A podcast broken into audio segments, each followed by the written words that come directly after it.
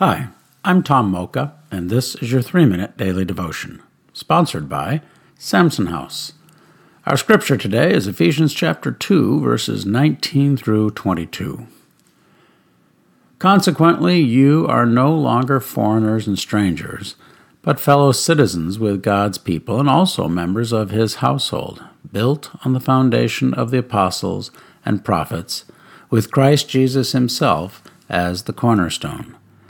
In Him the whole building is joined together and rises to become a holy temple in the Lord.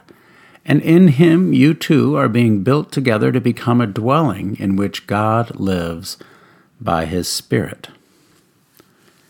Let's ponder that. Paul often wrote his letters using an amanuensis, a secretary scribe, a very common practice at the time. And at times, he would do the writing himself for emphasis. See Galatians 6:11.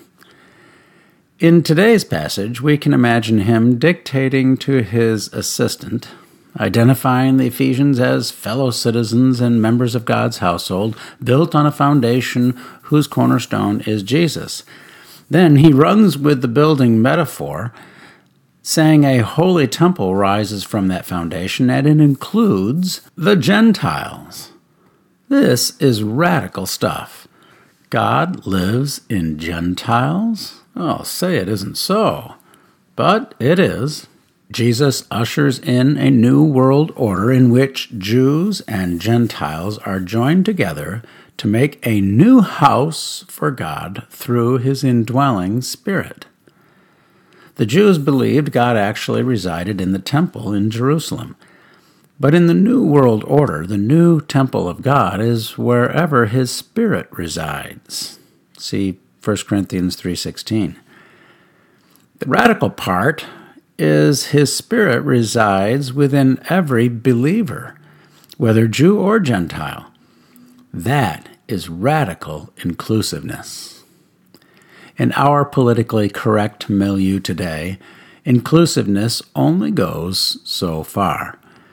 More often than not, inclusiveness is exclusive of differing opinions or political positions.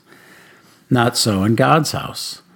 Everyone is welcome in God's house, and Jesus is the door. Catch the difference here. There is a sign above the door that says, "All are welcome here."